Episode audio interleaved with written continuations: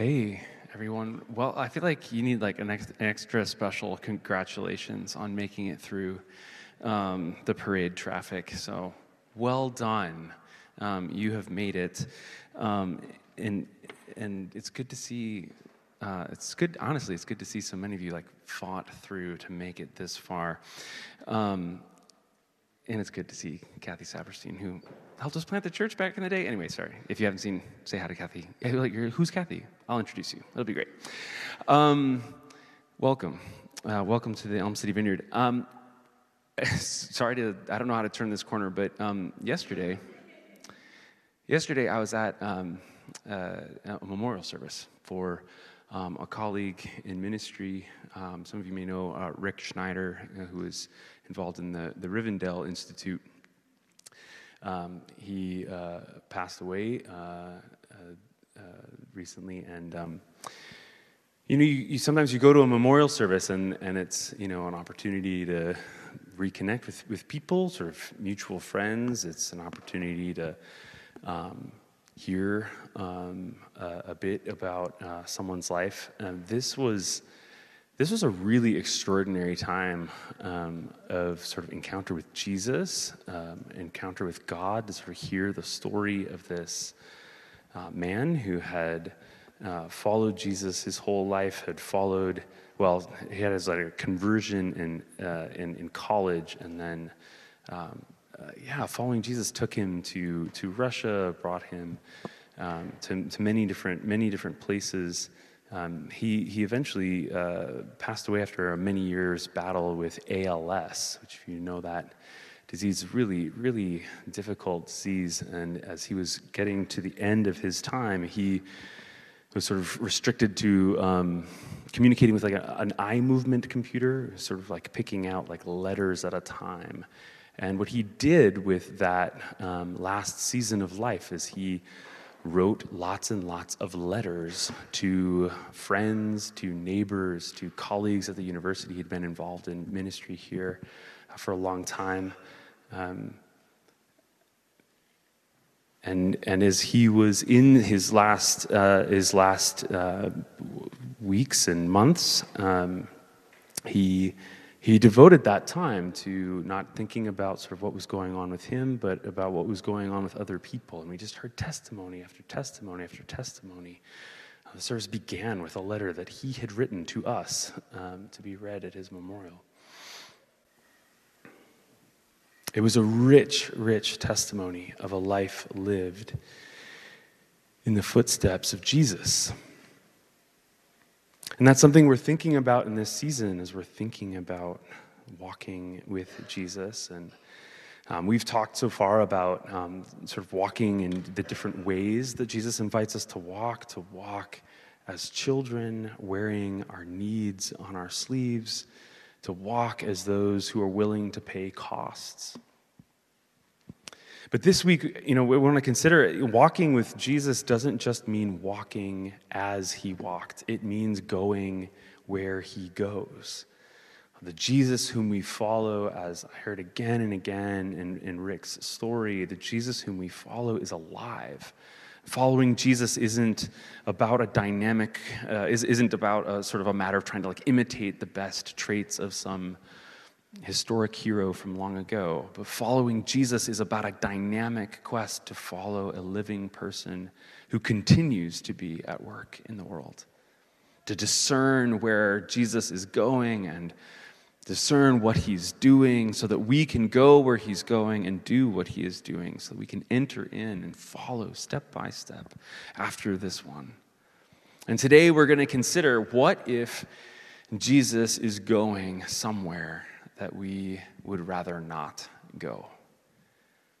What if Jesus is going somewhere that's almost guaranteed to bring suffering, loss, even death?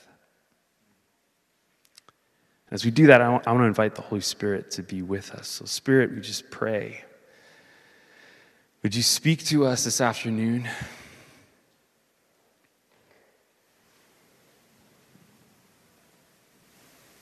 as we try to learn the way of Jesus, who lived life full of the Spirit, we just ask, Spirit of the living Christ, would you come and even um, open our hearts and our minds and our spirits to receive what you have for us today? Come.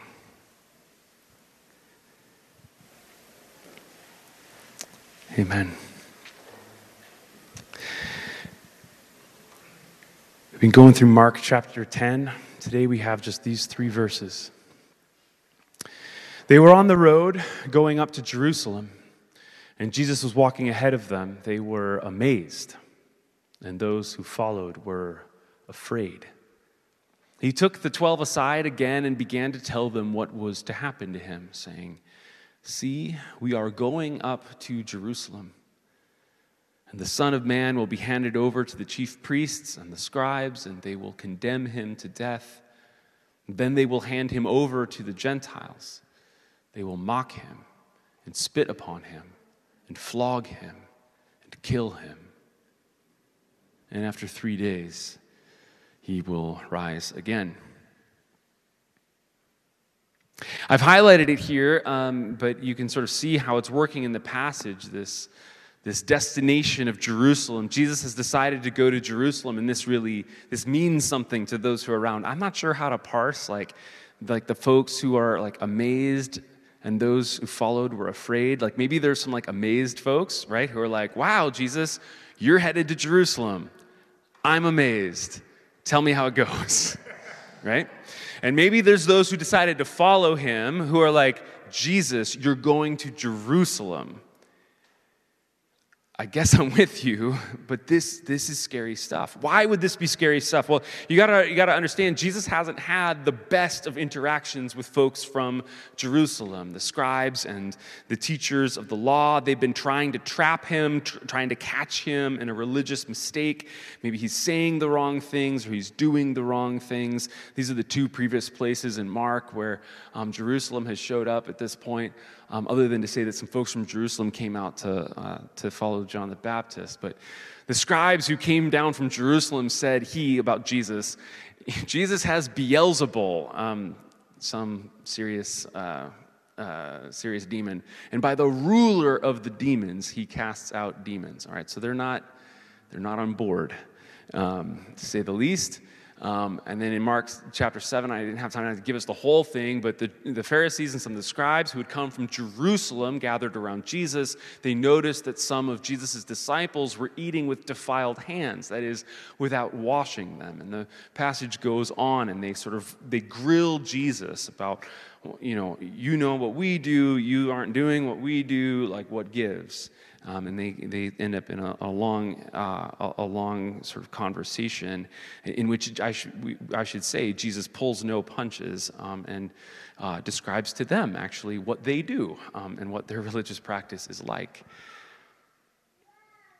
And you know, out in the Palestinian countryside, um, Jesus has been able to get away with all of this so far. Um, not that the Jerusalem folks love what he is doing, but out on the margins, Jesus is on the margins you know? Like it's um it's not that's that's that's important to the powers that to that be in Jerusalem in terms of not losing control of the religious practices and religious imaginations of the people. Those things are established in Jerusalem and what's happening out in the countryside who can say? So long as Jesus is geographically on the margins his ideas and practices can reasonably be construed the same way but it's also important to them in terms of their relationship to um, their Roman overlords. The Romans, um, to be clear, couldn't care less about matters of like Jewish law and custom. The Romans had conquered all kinds of people, and they had long since given up on trying to uh, sort out um, all the different customs of these folks, um, unless and until it caused some sort of social unrest or uprising. Then the hammer would come down. Um, and not necessarily essentially from Rome, right? Um, instead, it would be like the local folks, the local gov- Roman governor. If he didn't act swiftly, decisively, brutally, and word got to Caesar, then the governor would pay.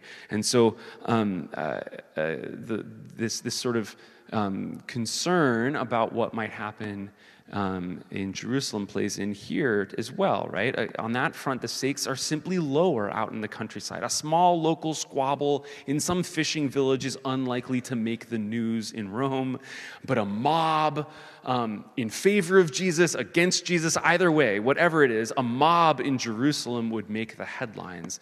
And so severe action would need to be taken.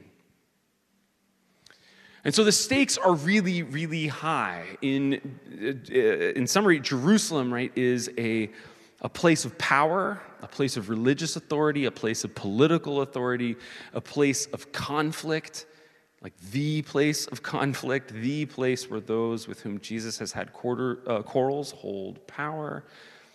And for just that reason, it is a place of danger. Strikes me that we have our own sort of Jerusalems, right? Um, some sort of place where God is inviting us to go because of God's say, maybe because of God's work of justice and peace. And we we see where God is naming a false peace, and God's calling us to take a stand in the city, in our place of work, in a fam- family dynamic, or among friends. We sort of enter into to this space, and um, we're not looking for a, for a fight, but we're, we're called by God to be faithful to whatever we might find in that space. Sometimes Jerusalem for us is a place where God is inviting us to draw near to suffering, a place where we can maybe see the writing on the walls that things are going to be hard, some degree of loss even may be unavoidable. But again, from time to time, right, we know that in precisely those places, God is calling us to be present, to be proximate. Again, this could be in the city, it could be in our place of work, or among our family or friends. For some in this room, this room is Jerusalem for you. Church is Jerusalem for you, a site of power, a place of conflict, a place of danger, maybe like Jesus, you have experienced the rejection of religious people. They've told you that you have God all wrong, that you can't or don't belong here. That maybe out there in the broader society, we can tolerate some sort of broader welcome, but in here, the scope of embrace has to be, has to be narrower.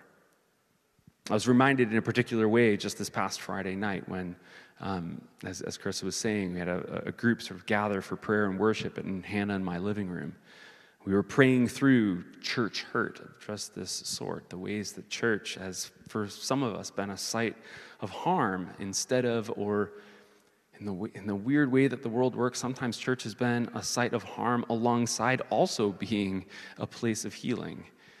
And we were reflecting especially um, on the ways that we um, as leaders in ECV have, have sinned and fallen short of what God has asked us to do in serving and welcoming and receiving our queer siblings in Christ. When we fall short of being church for one another, church can become Jerusalem in this dangerous sense for others.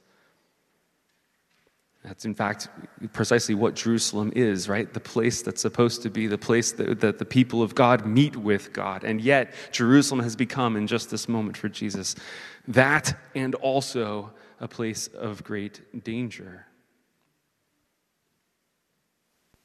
And sometimes, and I'm speaking of myself here in particular, we fall short of being church because we're afraid of conflict, afraid to follow Jesus into that place of power, of conflict of danger. Maybe we're the ones who are just amazed and ready to like let it happen, but really don't want to be involved ourselves. But here's the, here's the amazing thing about um, Jerusalem in this passage. Those who are amazed, those who are afraid, they're right actually. They're right to be amazed. They're a right to be astounded that Jesus would go there. They're right to be afraid about what it might mean to follow Jesus there.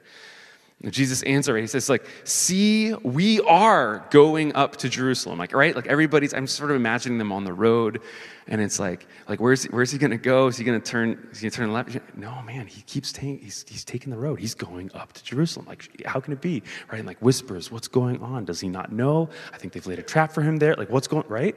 Is this really the move? And Jesus just says, yeah, you're right. 100%. That's what's going on. You've got it. We're going to Jerusalem. And Jesus doesn't turn around and tell these folks that, oh, yeah, I'm going to Jerusalem, but it's no big deal. He doesn't turn around and tell them to stop imagining the worst. He confirms perhaps the worst of their fears. Not only is there going to be conflict, not only is there going to be danger, but he is going to be killed. All the various power structures are going to come to bear. The religious powers will, um, will, will, will, condemn him, they'll hand him over to the political powers that be, and they will mock him and spit on him and flog him and kill him. This is not a calming the storm moment, right? Jesus doesn't step in and make it all better. In this moment, he confirms actually that that things are going to be about as bad as some are fearing. Now, to be sure, I, I don't read Jesus as relishing this. I don't think he's going to Jerusalem to look for a fight. I don't think he's going to Jerusalem hoping to suffer. Um, in Luke and Matthew, we actually get a window into Jesus' posture towards Jerusalem. He says, Jerusalem, Jerusalem, the city that kills the prophets and stones those who are sent to it. That, all right, sounds like, all right, so he's, he's got a beef with Jerusalem. But listen to the next verse, right? How often have I desired to gather your children together as a hen gathers her brood under her wings, and you were not willing.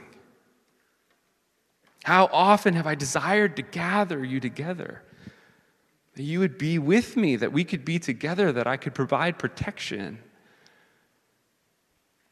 I take it as another layer of the pain that awaits in Jerusalem, namely the disappointment that comes as the city rejects the good thing that God has for it. This is part of walking with Jesus to Jerusalem. Yes, not, not shrinking from conflict, but not seeking it out exactly either but rather entering in with every hope that God would move hearts, with a, with a tender love for those who seem, for some reason, set on making themselves our enemies. With hope, as we said at the March for Peace last fall, that those who kill with guns will in fact drop the guns so that we as a city can live. With hope that each homicide would be the last even as we make plans to mourn homicides should they come. How do you do both of those things at once? Jesus, who knows he will be rejected in Jerusalem, right? Still full of compassion for them. This is part of walking with Jesus to Jerusalem into genuine peril peril also to our hopes and dreams, daring to expose them, that is, our dreams, to disappointment.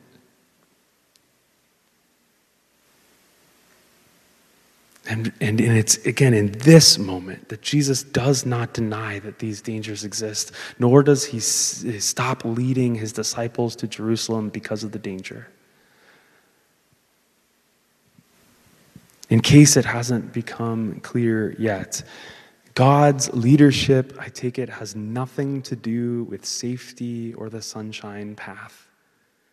Sometimes we like to say, like, oh man, you know, we did this, we did that, and wouldn't you believe it? It all worked out. The Lord was really with us. And I always think to myself, and if it hadn't all worked out, like, would the Lord still be with us? It seems like the scriptures are full of cases in which everything goes really, really poorly and God is with us. But I don't think that I don't think that we can discern God's leadership by figuring out where things are hardest and just going there. We can't read God's leadership in our lives off the ease or the difficulty of the path. We can only do our best to discern together where it seems Jesus is going, what it seems that Jesus is doing, and do our best to go to those places and do those things.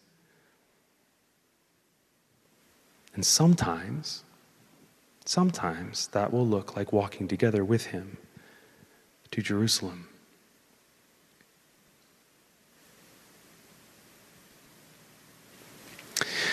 But of course, there is one more feature of walking with Jesus to Jerusalem that we haven't talked much about yet. And some of you have no doubt you're waiting for this. There's this tag on the end. And after three days, he, Jesus speaking about himself in the third person, after three days, he will rise again. So short, right? This so compact a statement. The disciples say nothing about it. For what it's worth, the disciples don't say anything about any of it. Um, we'll, we'll, see next week. Um, they ask some questions that maybe are related, um, but they don't like begin like a big like tell us more, help us better understand. They're like maybe they're just you know they're like astounded and afraid. this little piece appended to the end certainly gets no notice in any case. And I suppose it's easy to blame the disciples, right, for not making more of this in the moment, right? I think at times in my life I've sort of thought like, oh, like if the disciples had just like caught all of this stuff about like being raised again on the third day, then they then they wouldn't have been so afraid and the promise of resurrection would have like taken the sting away and they could have just like done the whole week in Jerusalem like sort of like smugly knowing to themselves the end of the story. But I don't, I don't think that's how it works. Even if they had taken Jesus' promise of resurrection to heart, certainly I don't think the Gospels invite us to like read that way. And like we know what's coming at the end. The Gospels aren't like, well, you know, they, they, they, they flogged him, but like, you know, you know, you know how the end of the story is coming. Now, even knowing resurrection doesn't erase the conflict and the pain and the suffering of Jerusalem. It doesn't mean those things didn't happen. It doesn't take away the pain of the flogging. It doesn't take away the sting of rejection in those moments. Resurrection doesn't erase the conflict and pain and suffering of Jerusalem. Instead, it gives it a new ending. The cross remains but its meaning is changed after the fact. But only after the fact. I think if we try to lean too hard into resurrection too early in the story, we live in a fantasy, in a falsehood. Maybe we'll end up trying to deny the pain that we're experiencing. Or worse yet, we might try to deny the pain that other people are experiencing. Jesus, for his part, I take it, will have none of that. See, we are going to Jerusalem. Bad stuff will go down, it will be painful. There's no sugarcoating it. In fact, I take it that's the point of the promise of resurrection to allow the real sorrow, the real pain of life to be just as it actually is and yet not to let that pain have the last word. The promise of resurrection allows the real sorrow, the real pain of life to be as it actually is, yet it also refuses to let it have the last word. The promise of resurrection invites us to place our hope not in our ability to avoid conflict and suffering, but in God's power to raise the dead. The promise of resurrection, right, invites us. It's not like, oh, oh, I'm going to figure out, right? Like, uh, this already happened earlier on, right? Like, Peter heard the plan before, and he was like, he had the plan to, like, fix the problem. Jesus, if you just listen to me, you won't end up getting killed, right? And Jesus' response is, get behind me, Satan. When we're on the road to Jerusalem with Jesus, it's not an opportunity for our problem solving. And the hope of resurrection doesn't mean that we can sort of somehow live aloof from what is coming. But the promise of resurrection invites us to place our hope not in our, abil- our problem solving ability, but in God's power to raise the dead. Note all the things that Jesus does not say, right? He does not say, here's the clever way that we can testify to what God is doing without eliciting opposition. Some of us are really skilled at working out exactly those sorts of plans. If we just be a little more clever with our words, we can say this without anyone even noticing that there's like a conflict here. He doesn't say, here's how we can, by force, win the battle in front of us so that others will, will suffer and we'll be safe. There's a lot of folks who are like on the like, let's just win. Then we wouldn't have to suffer.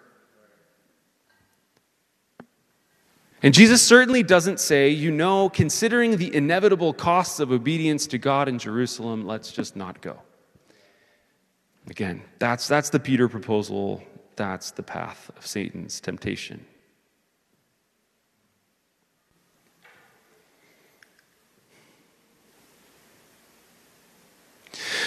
One of the most powerful moments in the memorial yesterday was a story that um, Adam Idle shared.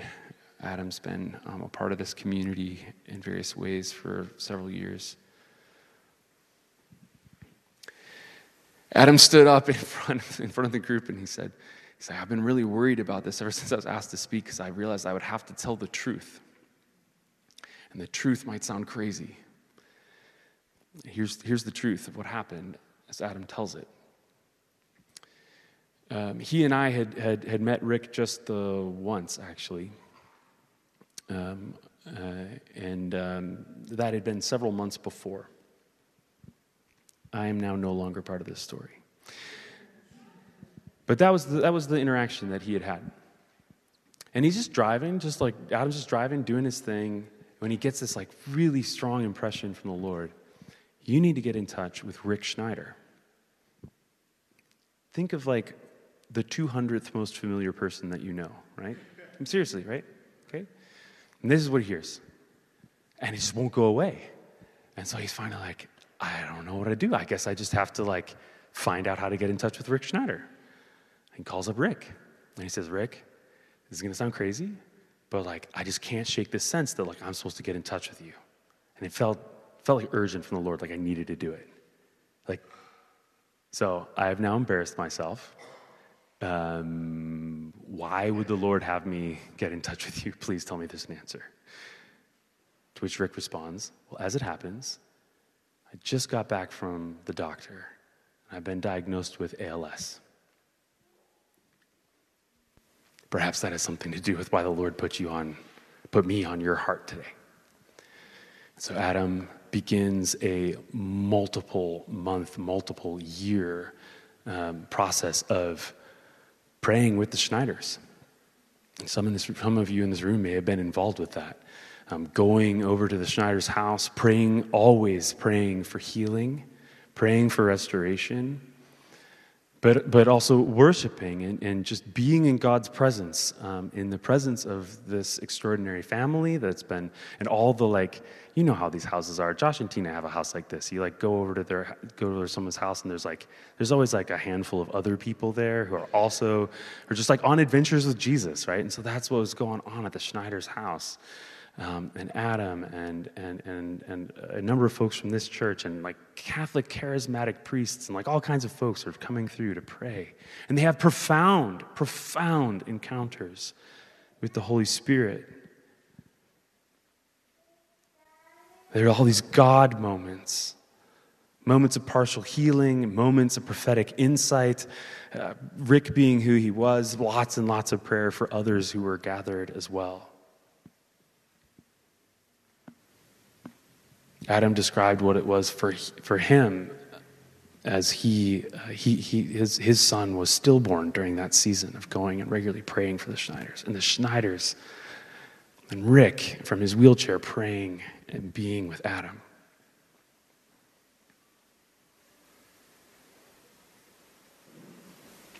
Years of prayer that led to all of these good things that God was doing. It also led part of the story to Rick's death and to yesterday's memorial service.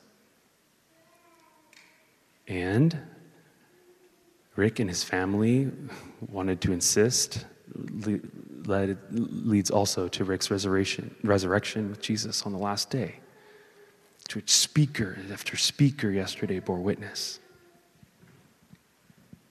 And as Adam shared that story, it made me think of all the courageous steps to Jerusalem that are part of that story, right?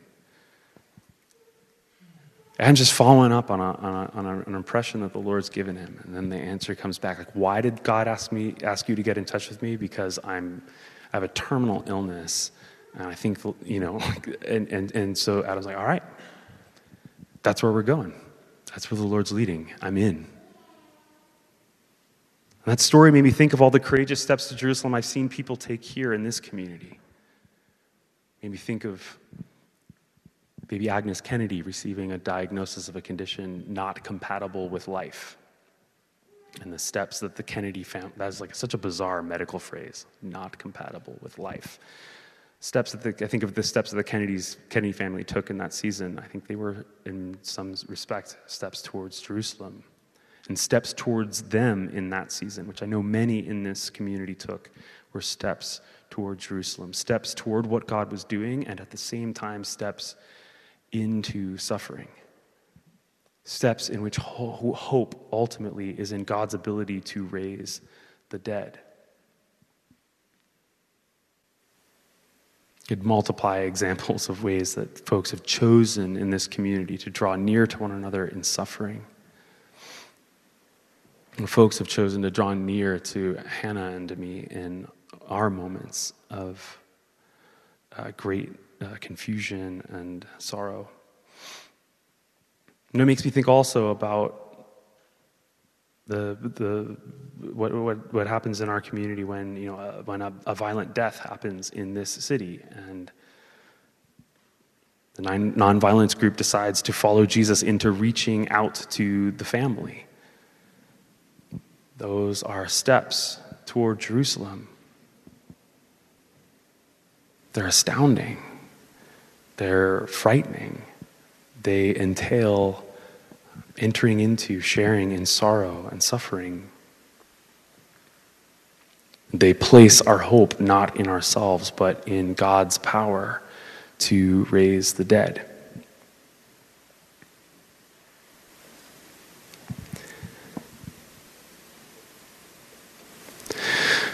So this afternoon, I want to I want to I want to ask you these questions. You might ask yourself these questions. Where is Jesus leading you to Jerusalem, as it were?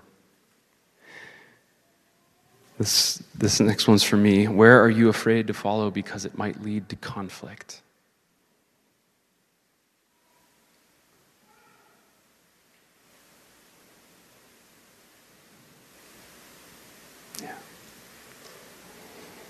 Or where are you inclined to, to use your cleverness to figure out a way to, to keep conflict under wraps as long as it possibly could be? Where is your fear of conflict preventing you from following Jesus where Jesus is leading? Third, where are you afraid to follow because it might bring you closer to suffering? That's just real. I think that happens in our lives. And again, I don't think, I don't think, I'm not proposing that like, hey, wherever there's like the most suffering, that's where Jesus is leading. Um, I mean, Jesus was moved by compassion by like those who suffer. Um, but I'm not, I just, know, I'm not saying like we pile on as much pain as possible in our lives. I'm saying that, that Jesus may lead us into places and we may be hesitant because we're concerned that it'll bring us closer to suffering. It's worth processing that with the Lord. And finally, how might Jesus be inviting you to place your hope not in your own ability to avoid conflict and suffering, but in God's power to raise the dead? To be present to the pain, to be present to the conflict, to be present to the loss not, not discounting it because of God's ability to raise the dead.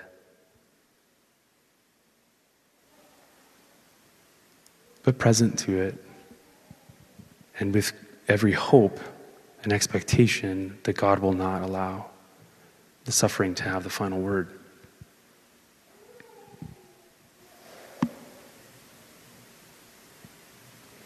We invite the worship team to, to come up.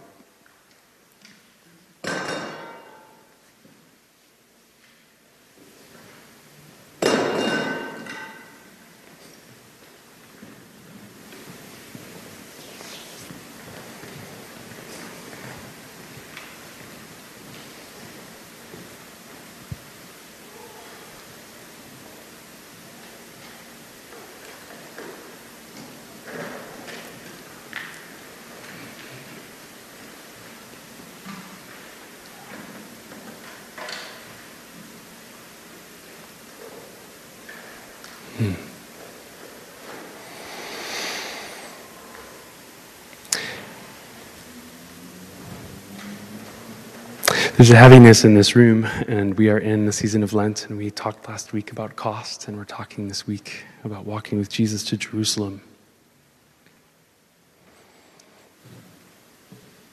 I feel like the Lord wants, wants uh, a number of folks in this room to know that, um, that, that, God leads um, because of the good things that God is doing in the world. One thing that I was struck by as Adam was telling his story at the memorial yesterday was that, um, I mean, the way he talked about what happened in those years of walking with the Schneiders was like, like he wouldn't have he wouldn't have traded it for anything, right? It's like, yes, it was painful, and yes, but yes, to to the, to be near to the thing that God was doing was also an extraordinary gift, and those two things were inseparable.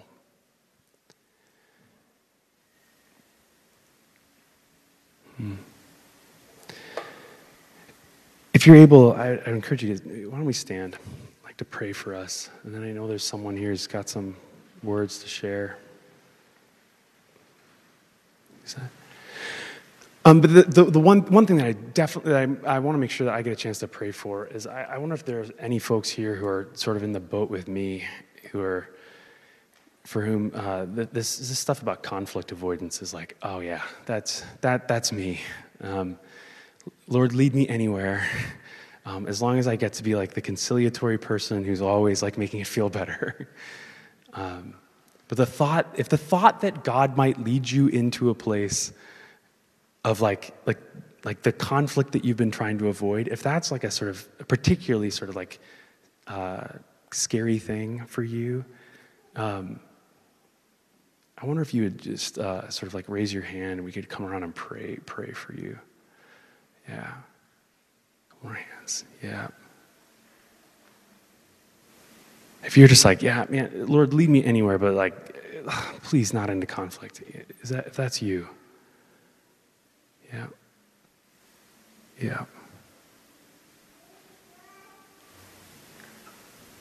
I know we're talking about something you're afraid to do, and I asked you to do a scary thing by raising your hand. All right, so you can. I will pray regardless. But if if uh, if folks who have their hands up, if you're, if you're near them, you want to like uh, you know extend a hand towards them. Um, if you know them, put a hand on their shoulder. Um, let's, let's let's let's pray. Um, Lord, you have um, you have modeled for us, Jesus, a life in pursuit of peace that was unafraid of conflict. And I confess, Lord, that I don't always understand how those two things can, come, can go together, but it seems that in your life, those two things are really importantly connected. So, would you just, um, I, uh, praying for folks, and I'm also one of them, Lord, would you give us just a filling of your spirit that would put in us a spirit of peace that is unafraid, or, or, or if, we, if and as we are afraid, is nevertheless full of enough courage to step into the conflict that the pursuit of peace requires.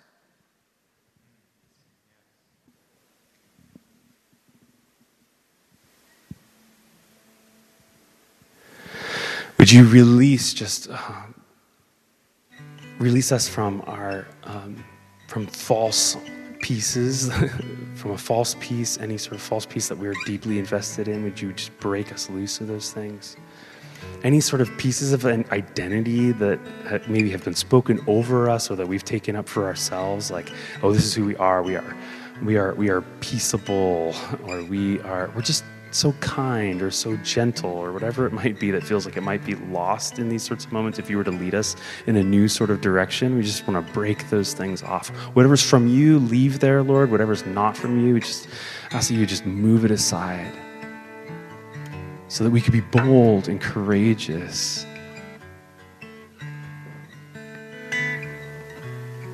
And i pray for all of us as a community here in ecv that in where there are ways that you want to mature us as a community that will require us to enter into conflict with one another.